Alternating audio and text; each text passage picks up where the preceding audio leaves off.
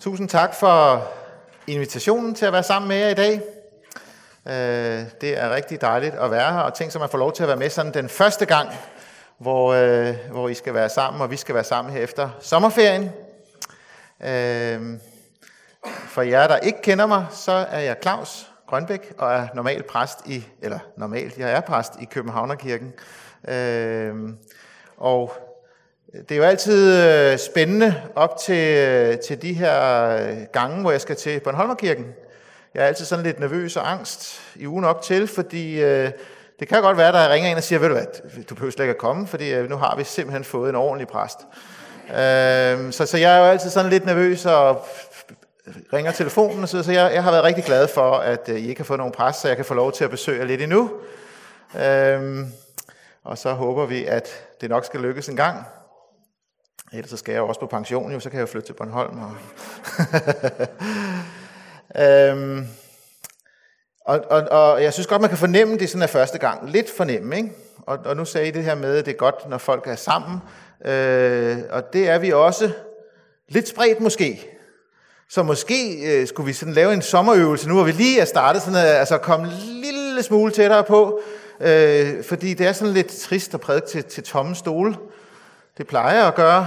Øh, så, så hvis man sådan har lyst til at trække lidt op, og så, så, så øh, hvem ved, om man kunne finde nye pladser i det her år?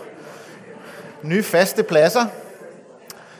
Med undtagelse af jer, som har et guldabonnement, hvor der står navn på stolen, så... Øh,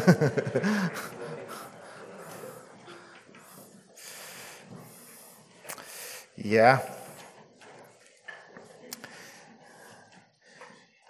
Jeg, øh, jeg håber, I har haft en god sommerferie. I år har vi jo alle sammen haft noget godt at snakke om, fordi vejret har været så dårligt, og vi har, altså, så vi, vi har ligesom været i samme båd, og man har ikke sådan kunne hovere over for dem, når I brugte så mange penge på at tage til Vesterhavet, og, fordi I havde lige så dårligt vejr som os, og sådan, så det har været, sådan set været fint nok. Ikke? Øhm, da jeg sådan skulle, skulle prædike her i dag, jeg tænkte på, hvad for en tekst skal vi have i dag? Så tænker jeg, at vi skal, vi skal have sådan en rigtig sommerferietekst, fordi øh, det er jo, det er jo, nu, nu er vi tilbage, og det er sommerferie, det er sådan lidt i rendring, i rendringen. Hvad skal man vælge? Der er jo faktisk mange tekster i Bibelen, som er sådan, hvad, hvad, sådan lidt sommerferietekster. Man kunne tage en eller anden øh, tekst med noget fisketur, for eksempel. Eller man kunne tage en tekst med, da Jesus blev født og skulle på ferie til Bethlehem og sådan. Men, øh, men øh, man kunne også tage noget om natur eller skaberværk eller sådan. Men da jeg sådan tænkte ordentligt efter, så fandt jeg en, der var endnu bedre end alle de her øh, ferietekster. En af de sidste tekster i det nye testamente. En meget opmuntrende tekst for mig selv og forhåbentlig øh, for jer. Fordi øh, måske har det stået lidt mere i erindring i år, hvor det har været så, sådan lidt blandet vejr, hvis vi skulle udtrykke os positivt. Øh, fordi det er jo fantastisk at holde ferie, og vi længes hver, hvert år sådan, ej, nu er det snart sommerferie, ej, hvor bliver det fantastisk, og vi skal lave det og det og det, og det bliver helt, øh, det, det, det, bliver, det bliver så godt. Så ved vi godt, at når vi så kommer til sommerferien, så, så er der stadigvæk udfordringer. Øh, børnene opfører sig ikke helt, som vi havde drømt om. Og, øh, og den der ferie med, med, med fætter August, der, det, det var alligevel lidt tungere, end vi havde, havde troet og sådan. Ikke? Vi ved godt, at det er sådan, øh, det vi sådan havde længes efter. Nu skal det være. Der er stadigvæk det her lidt. Og så kommer vi tilbage igen til hverdagen. Øh, problemerne er ikke forsvundet kampene, øh, det vi er bange for, øh, det, de er der stadigvæk. Så vi ved godt inderst inde, at en god og lang sommerferie, også selvom det, det solen skinner og det er varmt hele tiden, det er ikke det, er ikke det ultimative. Det løser ikke vores ultimative. Så spørgsmålet er jo egentlig, hvad er så det ultimative? Hvad er det, vi dybest set længes efter?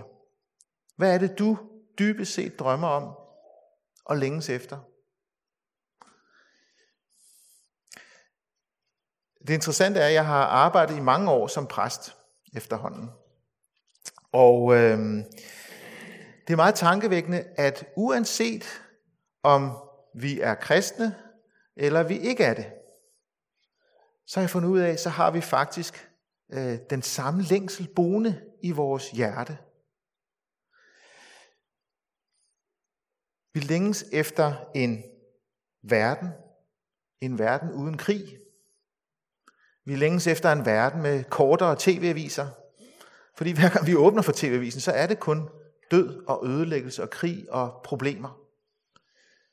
Vi længes efter en verden uden sygdom, uden stress, uden smerte, uden bekymring, uden brudte relationer, uden uvenskab. Er det ikke tankevækkende, at vi alle sammen, uanset hvad vi nu har af livsanskuelse og tro osv., så er det så er det, det, der bor dybt inde i vores hjerte. Vi længes efter en verden. Øhm. Og det interessante er, at der er ingen af os, der har oplevet det.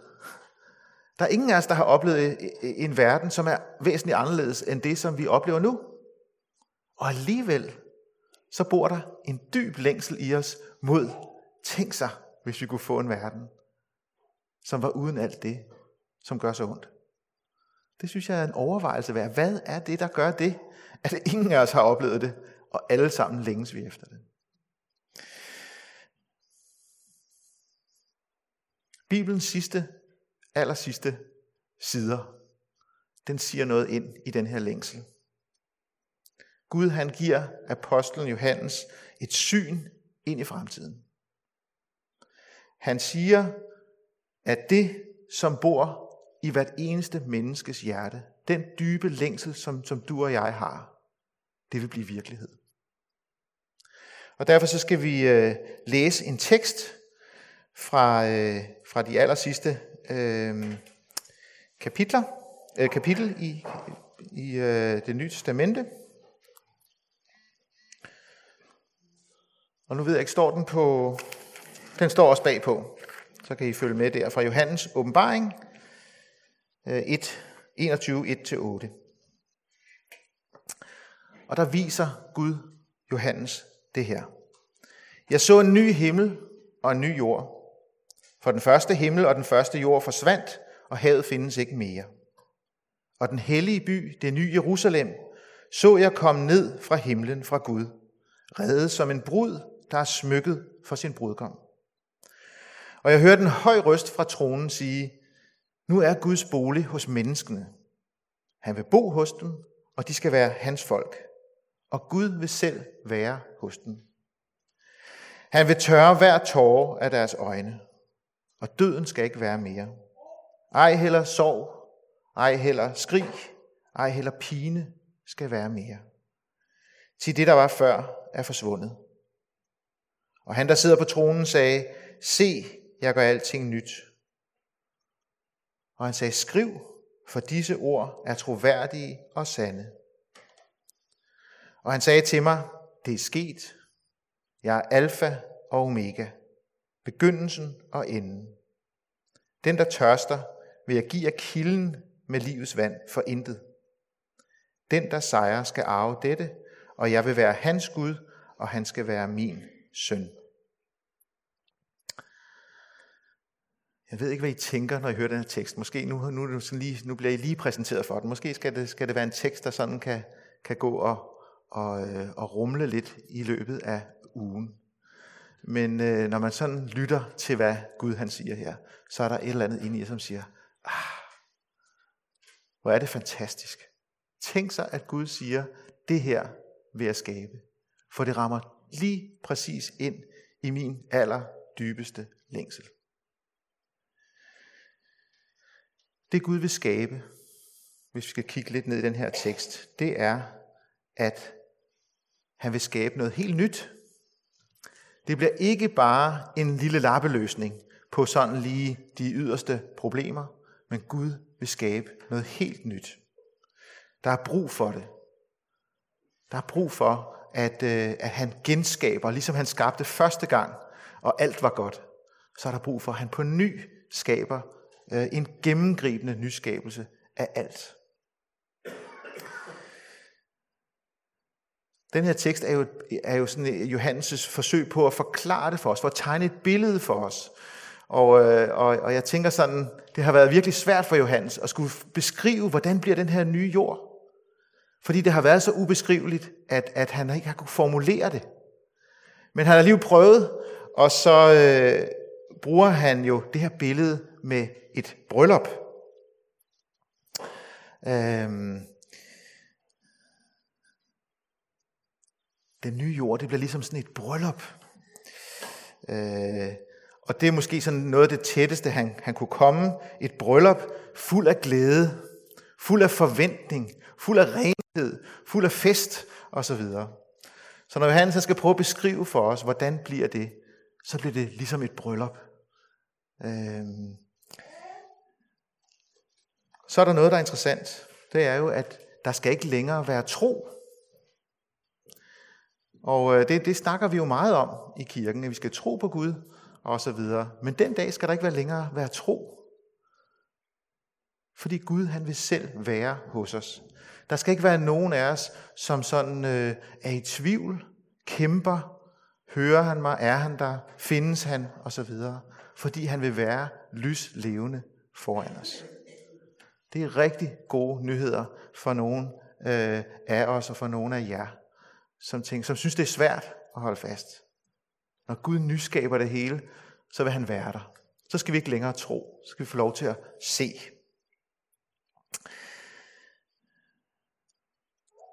Så er det jo interessant, at den store og mægtige Gud, som kan gøre det her, og som har skabt den her verden og holder den i gang, øh, han er ikke bare stor og mægtig og unærmelig. Han er far. Gud han er den kærlige far, som tørrer tårerne af kinderne, som sørger for, at døden ikke er længere og ødelægger og splitter og river i stykker, og ikke skal, længere skal frarøve os dem, vi elsker. Han vil udslette sorgen, som hensætter os i mørke. Han vil sørge for, at skrigene forstummer, fordi der er ikke længere pine og krig og smerte.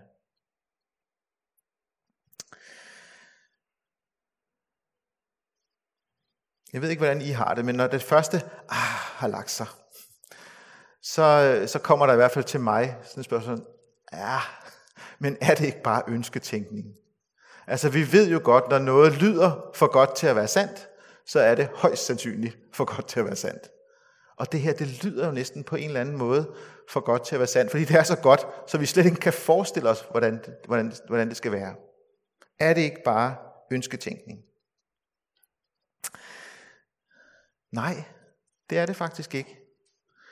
Øh, og hvorfor kan vi sige det så sikkert? Jo, det kan vi, fordi at Johannes, han får lov til at se ind i fremtiden mod noget, der ikke er sket.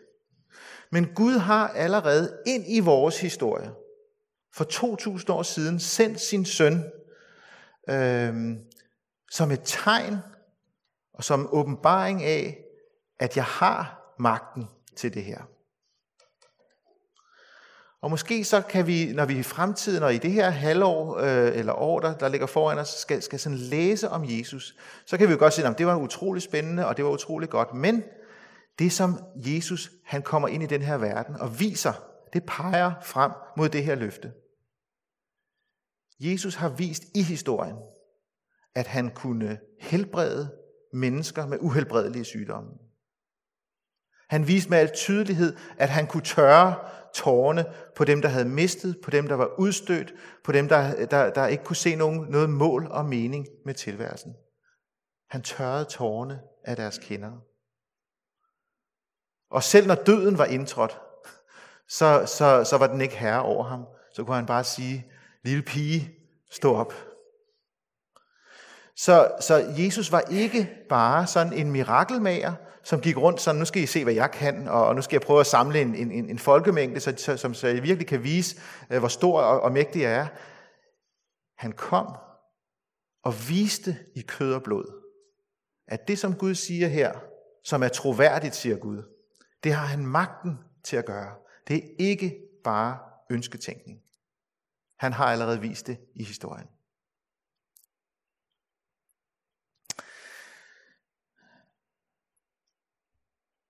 Så var der nok nogen af jer, der, der lagde mærke til, øh, at jeg sprang lige et vers over til sidst.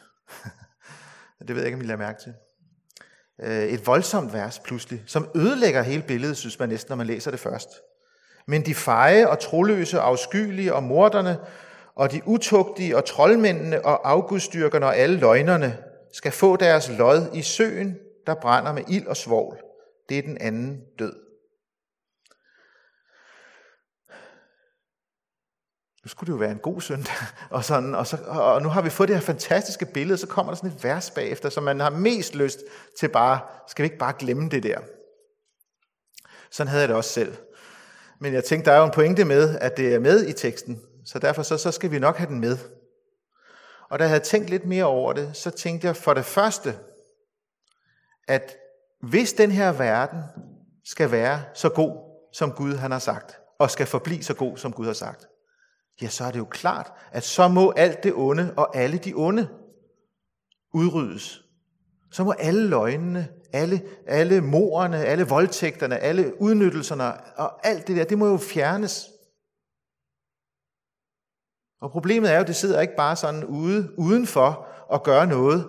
Det sidder inde i mennesker. Det er i os. Og det er måske det, der gør det sådan øh, aller, aller værst. Fordi ja, ja, voldtægt og, og, og krig og mor og sådan noget, det, det kan jeg sådan distancere mig lidt fra. Men så begynder sådan løgner, løgnerne. Jamen, jeg er ikke nogen løgner. I hvert fald ikke sådan en stor en. Bare sådan nogle små hvide nogen, og, sådan noget, og jeg siger bare ikke det hele. Eller sådan, ikke? Pludselig så, så, så trænger det lidt tættere på. Hvem er det så? Bliver det en meget tom verden? Den her nye verden, som Gud vil, vil skabe. Fordi, hvordan er det med mig? Hvis jeg bliver sluppet løs i den her verden, hvordan vil den så se ud? Hvordan vil den udvikle sig ret hurtigt, når jeg først tog fat?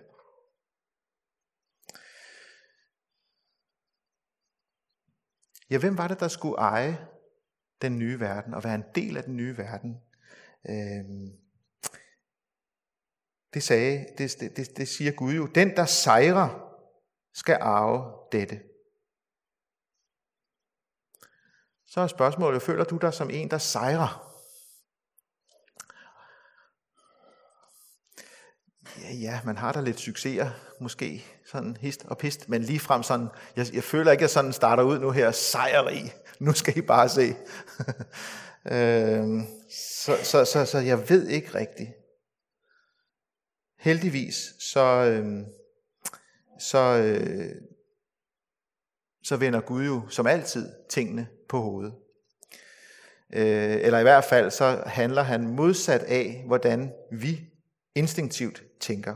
Fordi vi tænker sejrrig, så skal vi til at hanke lidt op i os selv, så må jeg til at, at, at, at, at rydde op og ordne og prøve at komme lidt frem i skoene og så videre, så videre. Gøre det lidt bedre, øh, blive lidt bedre. Øh, vi ved bare godt, vi bliver allerede træt, inden vi overhovedet er kommet i gang. Hvem er det, der kan sejre? Og hvem er det, der er sejrrig? Ja, det siger Johannes sådan set også. Den, der tørster, vil jeg give af kilden med livets vand for intet. Den, der tørster, er den, der sejrer. Har du prøvet at tørste?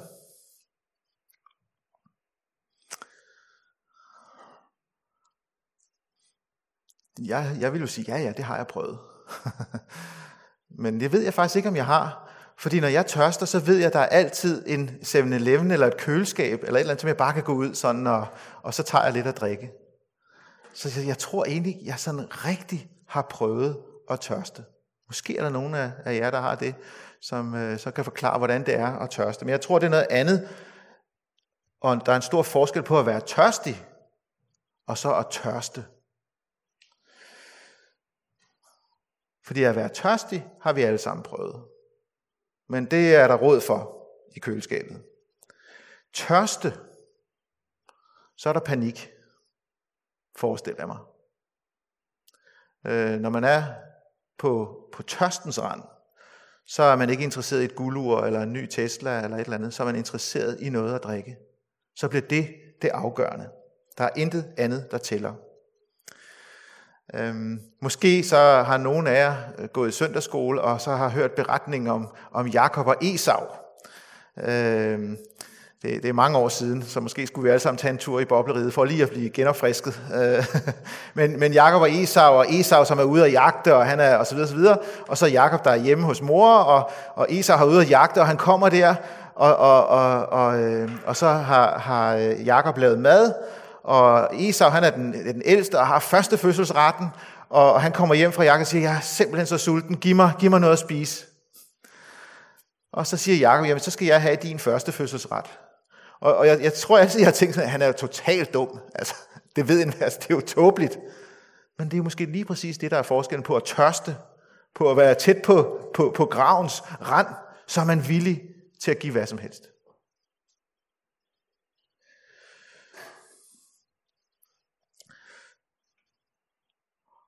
Måske er spørgsmålet i dag, om du og jeg, vi tørster. Eller lader vi det blive, at vi bare sådan er lidt tørstige? At vi bare sådan lige har brug for sådan lidt, lidt hist og pist? Øh, men er vi virkelig tørstige? Når det handler om Gud, og når det handler om den nye jord, om alt det, som Gud han, han står for og han giver, så tror jeg desværre, der er rigtig mange mennesker, som bare er tørstige. Det er interessant. Det, det kan da være udmærket, men, men, men kort efter, så er vi videre til det næste, som, ligesom, som vi tænker, det, det er det, der sådan, det er det, der betyder noget.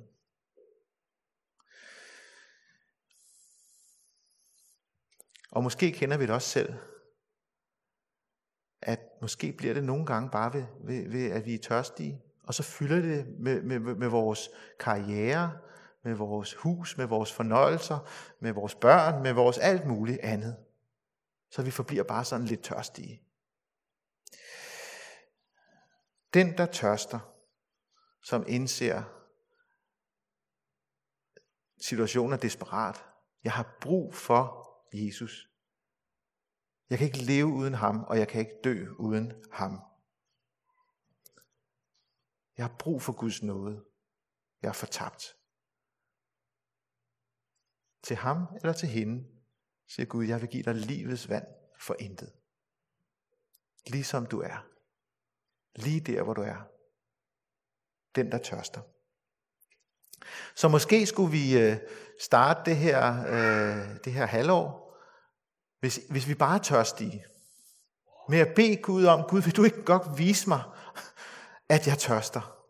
Vil du godt afsløre for mig, at det, som jeg, som jeg har tendens til bare sådan at proppe i mit liv for at få det til at, at, at, at glide, at det, jeg dybest set har brug for, det er nåden. Det er, det, det, det, er det levende vand. Det er din tilgivelse. Øh, vil du ikke godt øh, vise det for mig, for mit, for mit hoved og for mit hjerte? Og til dig, som rent faktisk tørster, og som måske tænker, jeg, jeg passer ikke rigtig ind her. Alle de andre har styr på det. Alle de andre, det kører i olie for dem. Jeg synes, det hele er mislykket. Og selv over for Gud, så vil jeg bare sige, tag imod livets vand. For Gud selv siger, den der tørster, vil jeg give livets vand for intet. Og så til slut, så, Øh, skal vi lige lidt fremad der?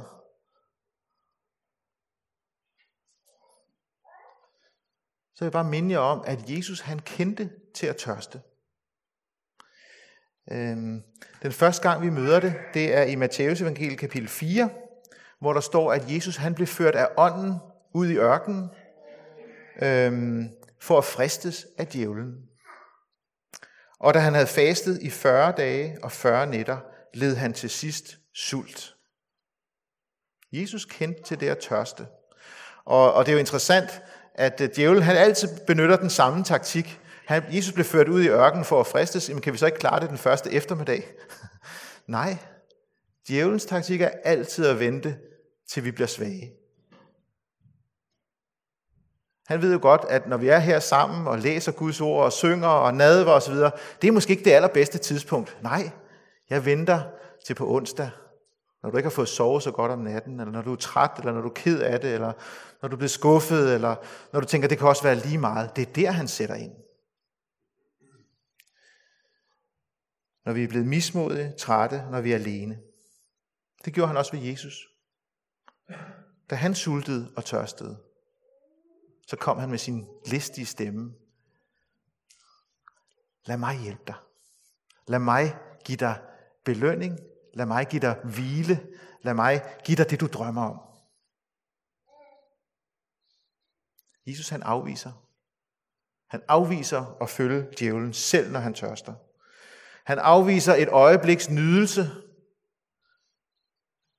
frem for at følge, og i stedet følge sin far og stole på sin far.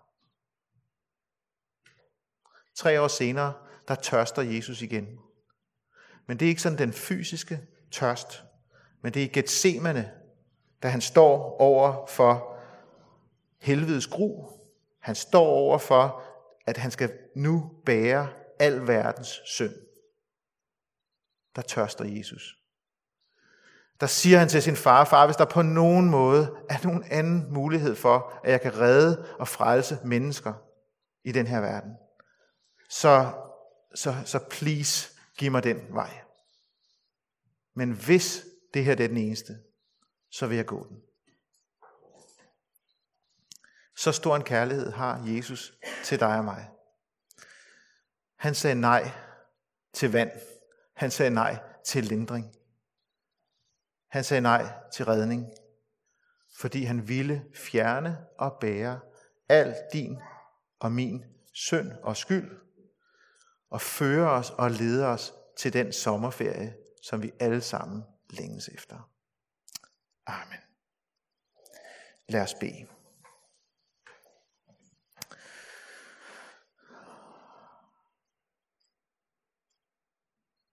Gud, jeg siger dig tak for, at øh, du kender os. Tak fordi du kender hver eneste en af os, som er her i dag. Tak fordi du kender den sommerferie, vi har haft. Tak fordi du kender det liv, vi har. Tak fordi du kender vores tanker, vores følelser.